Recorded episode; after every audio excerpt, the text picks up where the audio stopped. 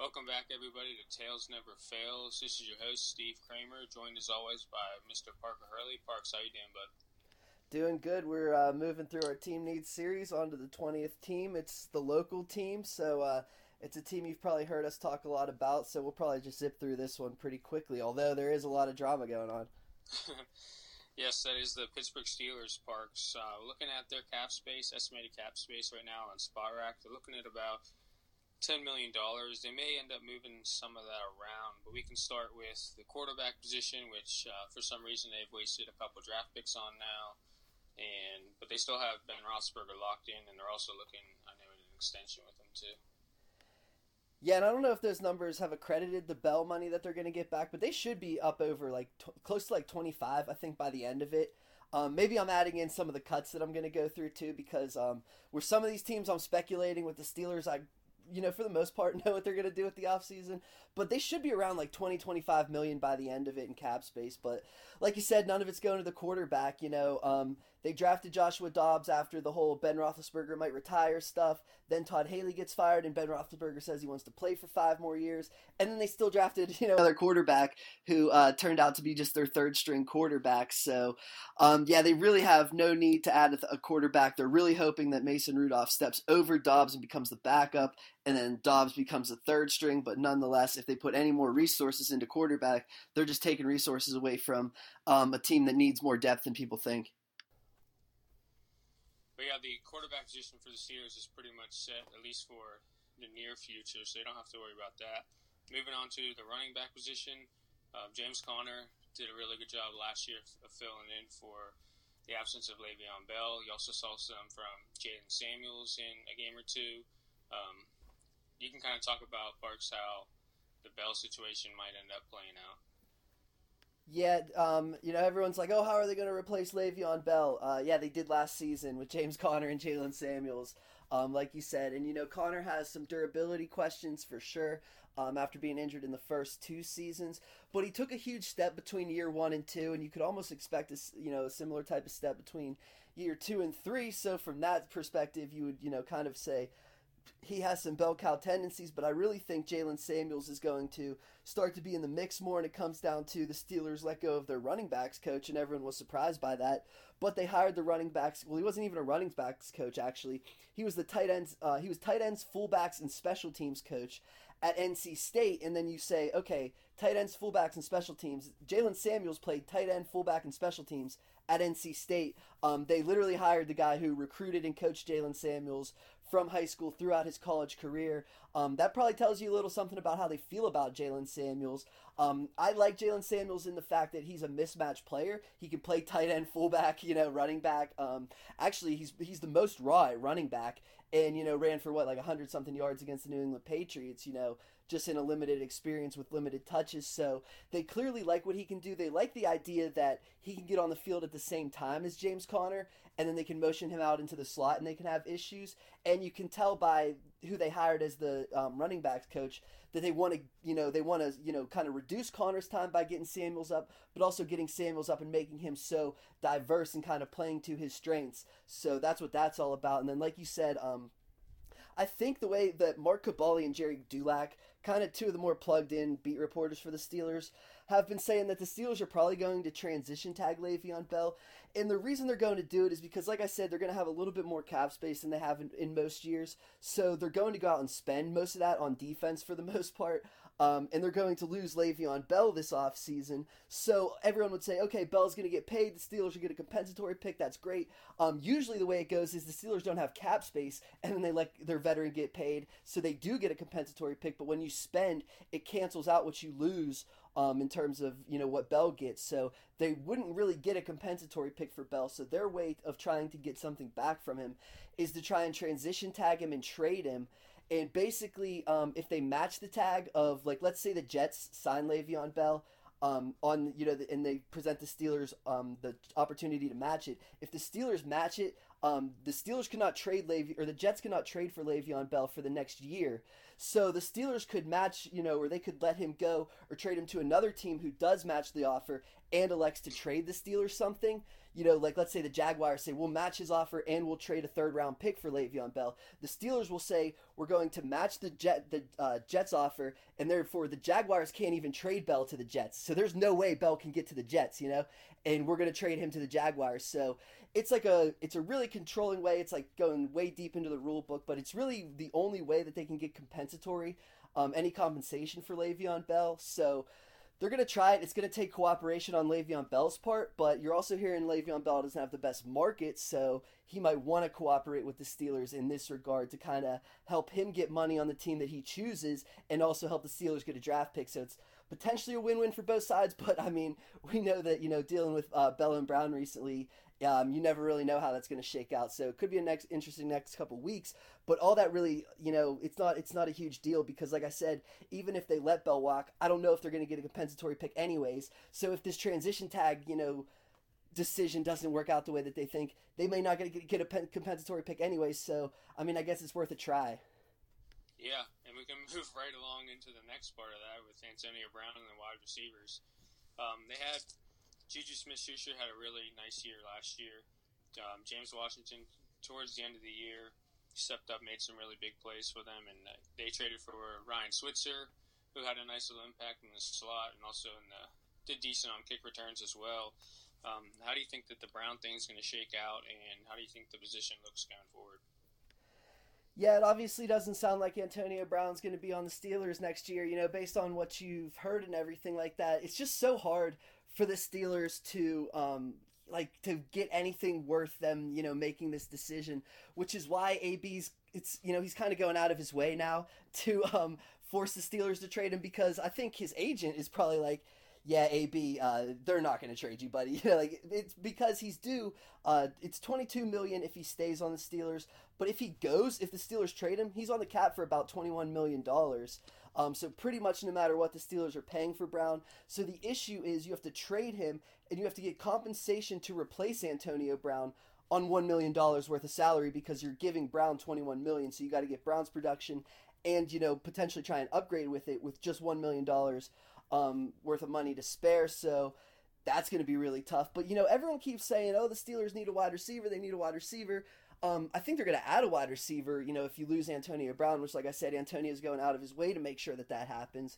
But um, I think you add a receiver, but you know, your number one's Juju. That's obvious. Um, I keep, you know, I don't think people understand. You know, yes, Antonio Brown was getting, you know, some of the top coverages, but Ju- Juju was really freaking good last year, and he's only 21 years old. Um, there's definitely a chance, you know, he's on that like Michael Thomas trajectory of, you know, um, I think this year he could break into you know being one of the best receivers in the NFL.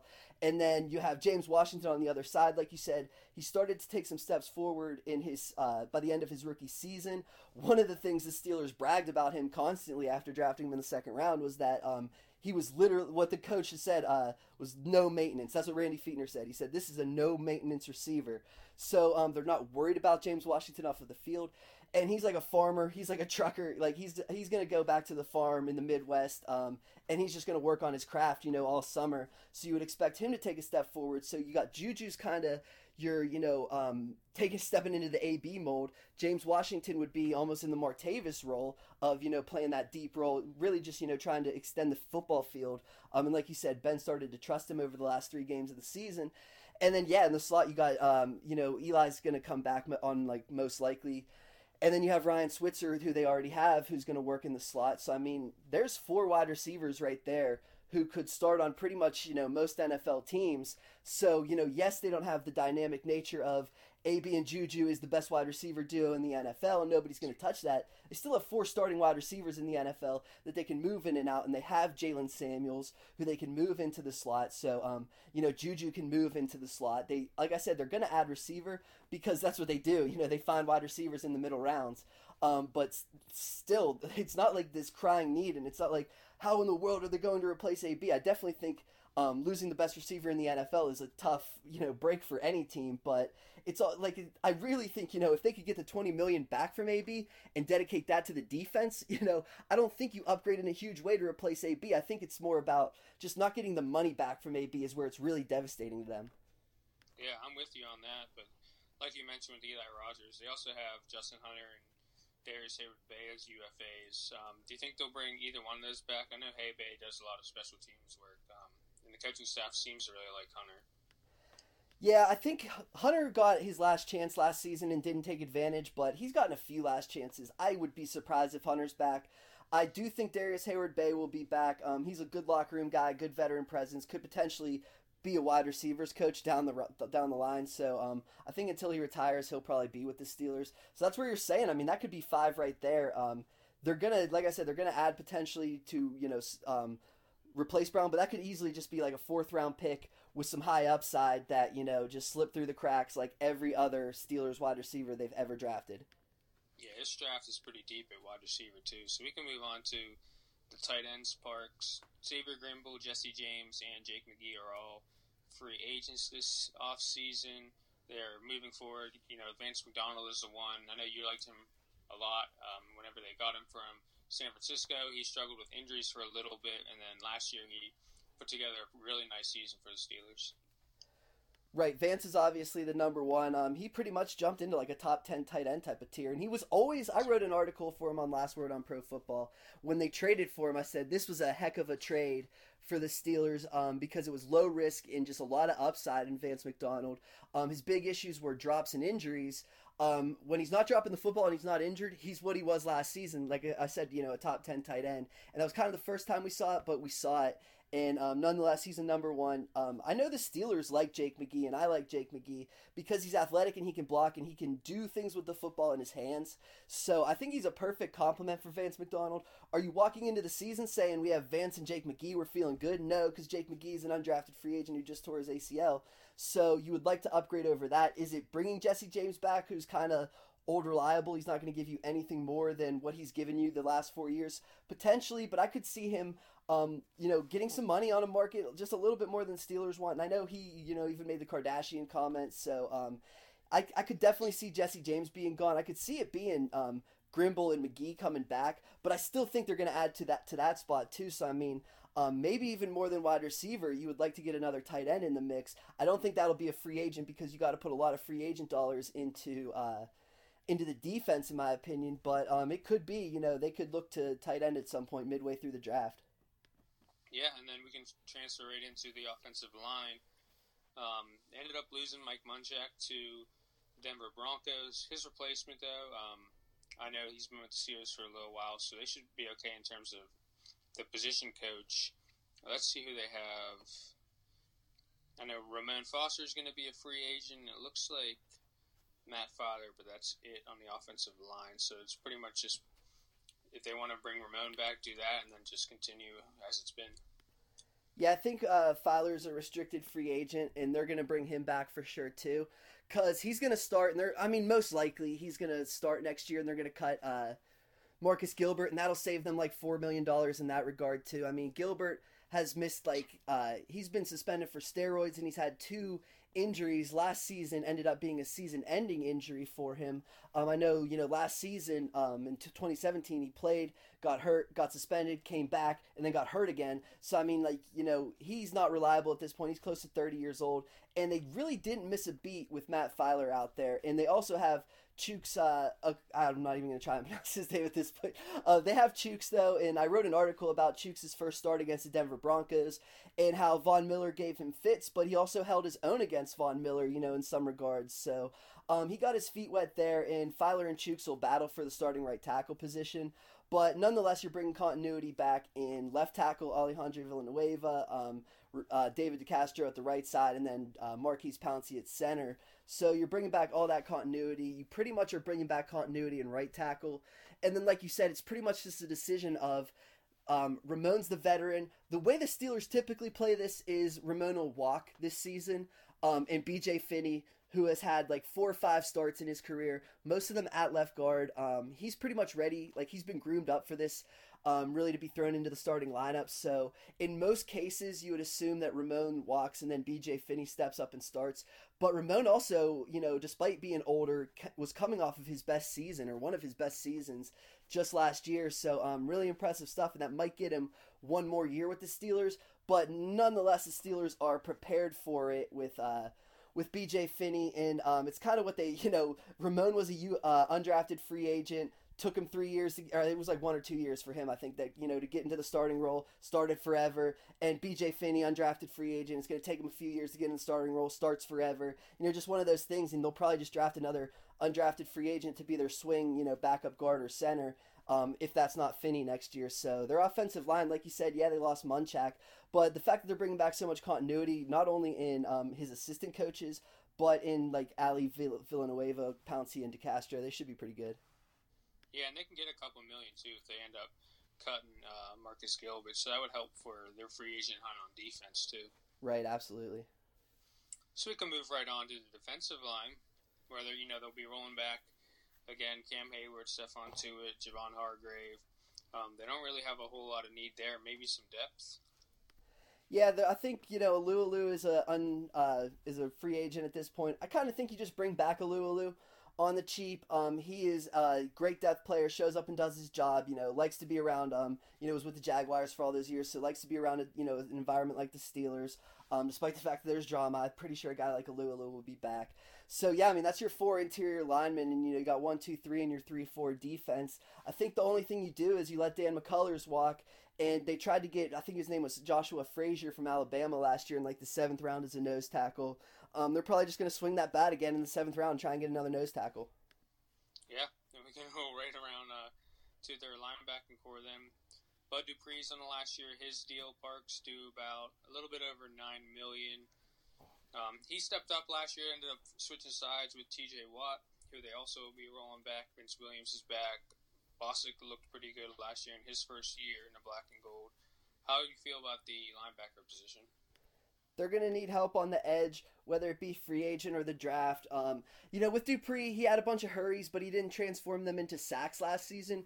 You would like to see him take a step forward. You would also potentially see the Steelers um, extend him this offseason. I know some fans don't want to hear that, but by extending him now, when he only has, I think he's coming off like a four and a half sack season, I think you could get him for the next three years pretty cheap, you know, and you could actually lower his, um, like you said, it's like $9 million. That's a lot for a guy like Bud Dupree. I think you could lower that in one year and extend him to have him, whether he be depth or whether he be a starter, I think he could be around, you know, but I think you add to this position to push him because it's his last season. He's a UFA. And like I said, um, you know, if you if you do spend some money and you get a veteran guy in there, you know, you highlight maybe a guy who on the first couple downs can defend the run, and then Bud can kind of just pin his ears back and rush the passer on third downs. You know, just get him into more of a rotational situation, or like I said, you try and replace him eventually. Um, that's kind of how you have to do it. But nonetheless, you have absolutely no depth behind him. You have Ola Adeniyi, who I kind of like as a, you know, he was an undrafted free agent last year. But that's the most depth you have. You should probably let Anthony Chickillo walk, but you're so depleted in terms of depth at your outside linebackers. Um, yeah, I, th- I, think they should honestly, like I said, they have um, cap space this year. They should probably sign somebody and draft somebody at the, at the edge rusher position. Yeah, and then if you want to move on into the inside linebackers, you know, Bostic's first year last year, uh, Matakevich was hurt last year, but Vince Williams had a really nice year for them.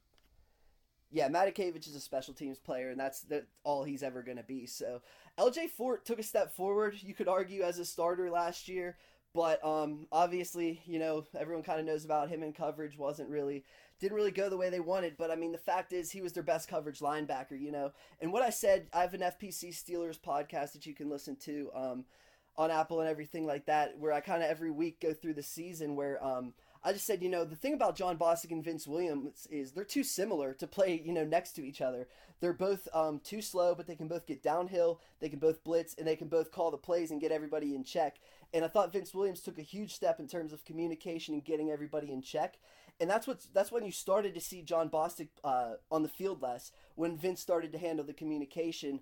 So um, you know the big thing they lost Ryan Shazier like two years ago, and I kept saying you know not only like Shazier was devastating because they didn't have any depth behind him, but they didn't have one anybody to call plays, and two they didn't have anybody nearly as fast as him. So Vince Williams, I mean, I'd never like he, he like I said, he took a big step forward, and he played like every single snap against the Patriots as the only linebacker on the field and kept everybody in line, and they won that game obviously. So huge step for Vince Williams. You'd assume he's kind of right back in that starting role, calling plays. John Bostic is the perfect backup for him in that role because, like I said, they're similar in role. LJ Fort would be a perfect backup, um, you know, run and chase guy, you know, right next to those guys. So you kind of have three of the four guys you need. You just need one guy who is a starter in the run and chase role next to Vince Williams. Um, you could definitely get some depth behind that, but I, you know, you just need to whether it's spending on somebody, you know, with with a big name or getting it in the first round, or um, I don't know how they're going to go about it, but they need speed in some way um, at the linebacker position. So um, otherwise, you know, like I said, the depth looks good, but you know, when the depth looks good and the starting talent doesn't look great, um, you got to do something.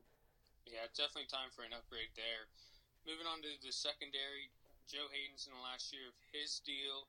Do you think they'll do anything with him? And then we're looking at Artie Burns coming into, you know, his fourth year, so I, I they probably won't give him that fifth year exercise his fifth year option. Cam Sutton comes back. Um, Brian Allen, you know, moves around throughout the um, secondary. They have Mike Hilton and Coty Sensabaugh need to re-sign Parks as corners. Yeah, Mike Hilton's a restricted free agent, so he'll be back. Um, Coty Sensabaugh, you, you don't know. Like you said, Artie Burns won't be back on his fifth year. And I don't think they're going to extend Joe Haden. I think they'll just uh, you know, he has some injury questions. He's about 30 something years old now. So I think they're going to kind of let this season play out and decide what to do with him at the end of the season. But with that in mind, um, cornerback becomes ahead of, you know, like I said, you need some depth outside linebacker. You need to push Bud. You need to get a starter, of, you know, a little bit faster and stronger and all that than LJ Fort. Um, you need a cornerback in the worst freaking way at this point, you know, just to play on the other side of Joe Haden. Not only that, but if you do end up losing Joe Haden or if Joe Haden has another devastating injury, you know, um, he, he what he broke his leg and he has a hamstring injury in his two years with the Steelers, and he has a history of injuries with the Browns. So I mean, it's not like you know he's been their best cornerback and it's not even been close, but he also has consistently carried his injury you know tag around with him too. So um, if he gets hurt, you know they're so devastated at cornerback. Um, Cameron Sutton, you're hoping it's year three. Um, you're hoping he could take some type of step forward this year. Maybe he could compete for the outside spot with you know whoever you bring in out there. Um, he's also your backup slot player. So I mean, you have depth in Cameron Sutton, perfect depth piece. Brian Allen's just a project player. You would love to see him take a step forward because he's so big and long, but he hasn't taken that yet. So I mean, maybe those guys get in there and compete on the outside but you need some outside help in the worst way, not only in terms of opposite of Haden, but also in terms of potentially replacing Haden. So just like I kind of said, edge is a spot you got to sign and draft um, on the edge. You got to sign and draft at cornerback, and I mean, I think you could definitely, you know. Um, try and sign a starter at cornerback, and then even if you sign a starter at cornerback in the first round or in free agency, you still in the first round potentially could draft a cornerback if he's the best player there. Like that's where they are right now in terms of their uh, secondary. Yeah, and then to round them out, looking at the safety position, Terrell Edmunds, rookie year last year, was kind of put into a role that he wasn't. The Steelers didn't really plan for him to play because of the Morgan Burnett signing, and Morgan Burnett was banged up with injuries. Do they move on from Morgan Burnett? Um, how do you think Terrell Edmunds' second year is going to go, and what are your thoughts on Sean Davis as well? Yeah, I thought it was so funny when Morgan Burnett said he wanted out of the Steelers, and everybody like you know just poured the oil on the fire of you know oh the Steelers are a circus, and they're like, see the Steelers are a circus. Everybody wants out, even Morgan Burnett. It's like Morgan Burnett probably got told he was cut before he that report came out. like the Steelers don't want anything to do with Morgan Burnett. He was an awful signing from the very start, and I was always nervous about when they signed him because um, you know nobody wants to hear it, but they signed him over Eric Reid, and it's pretty clear, you know, um, why they signed him over Eric Reid, considering someone just won, you know, a lawsuit in court, you know. So they signed him over Eric Reid. That was a it was a dumb decision at the time, and like everybody who watched football knew that that was a dumb decision at the time, and it came back to hurt him, you know, in the worst way. Like you couldn't envision that Burnett was going to get hurt in this regard, but you also knew that there was a better option available at the same price, you know? So that's where it's like really frustrating with Morgan Burnett. Um, he gave absolutely nothing this season. It was just co- completely worthless in my opinion, you know? Like you said, got hurt in the preseason to the point where, you know, what they really wanted to do was supplement a lot of the speed that they were losing at linebacker in terms of putting an extra defensive back on the field and putting him in the linebacker role. And that's why Terrell Edmunds being so strong and so athletic and so fast is perfect for that. Not only that, Morgan Burnett has played in that role before um, for the Packers for two or three years. So Burnett can kind of show him the ropes. He can stand behind him at strong safety and point things out for Terrell Edmunds. It's a great learning experience, right? Until Morgan Burnett isn't back there, you know, and then all of a sudden Terrell Edmunds has to play back there, and they got to like week three or four before Morgan Burnett got healthy, and they said, you know what, we have our first round pick playing in the role that he's going to play in for the future. We're not going to decrease his workload just to get Morgan Burnett in here when Morgan Burnett can't even beat this guy out on the football field. So yeah, Morgan Burnett got hurt and to the point where he put um, Edmunds into a tough spot. When Edmunds started to get used to his spot, they said, we, you know, you can't even beat out Terrell Edmunds. And then he got on the field in the dime linebacker, and he's saying, oh, well, I didn't sign on to be a dime linebacker. Well, you couldn't beat out Morgan Burnett, so they had to throw you somewhere. And then you started to get torched by uh, Raider slot players, and they lost to the Raiders. So, um, yeah, I, I'm not, I was never a fan of the Morgan Burnett signing. I just didn't really like – just the like like I said, just the perception of it honestly is what I it just left a sour taste in my mouth, and to see it come out to be like that, um, just just a really bad signing. They have to replace that same exact spot in terms of I think now you need that hybrid linebacker because like I said, Edmunds has taken so many spots or so many steps at strong safety. Um, Sean Davis, it was his first year at free safety. It was up, it was down, it was a roller coaster, you know.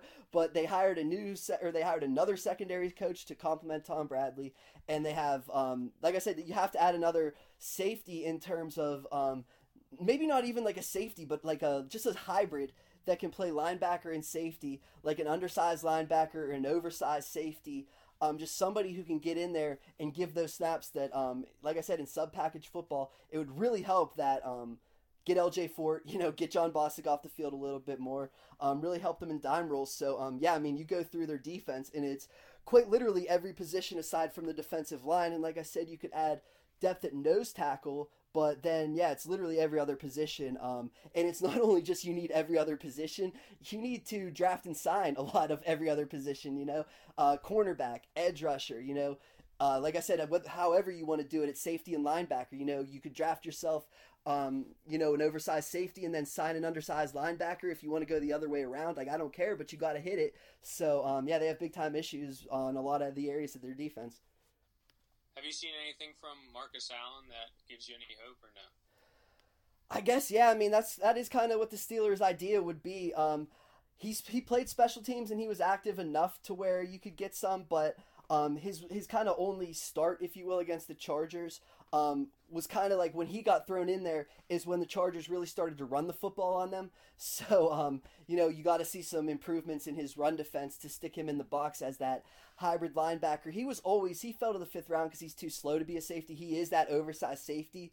Um, it's just, yeah, hopefully he could take that step um, in terms of run defense. You know, you get him in the weight room all off season, so he'll definitely compete for it. And that's where maybe it is, you know, um, you don't draft a safe, you know, you don't draft a safety, you don't spend big bucks on it, but it is, you know, like a mid-level free agent, a third-round pick competing with Marcus Allen, and you know, two of those three are going to actually have a decent role next year.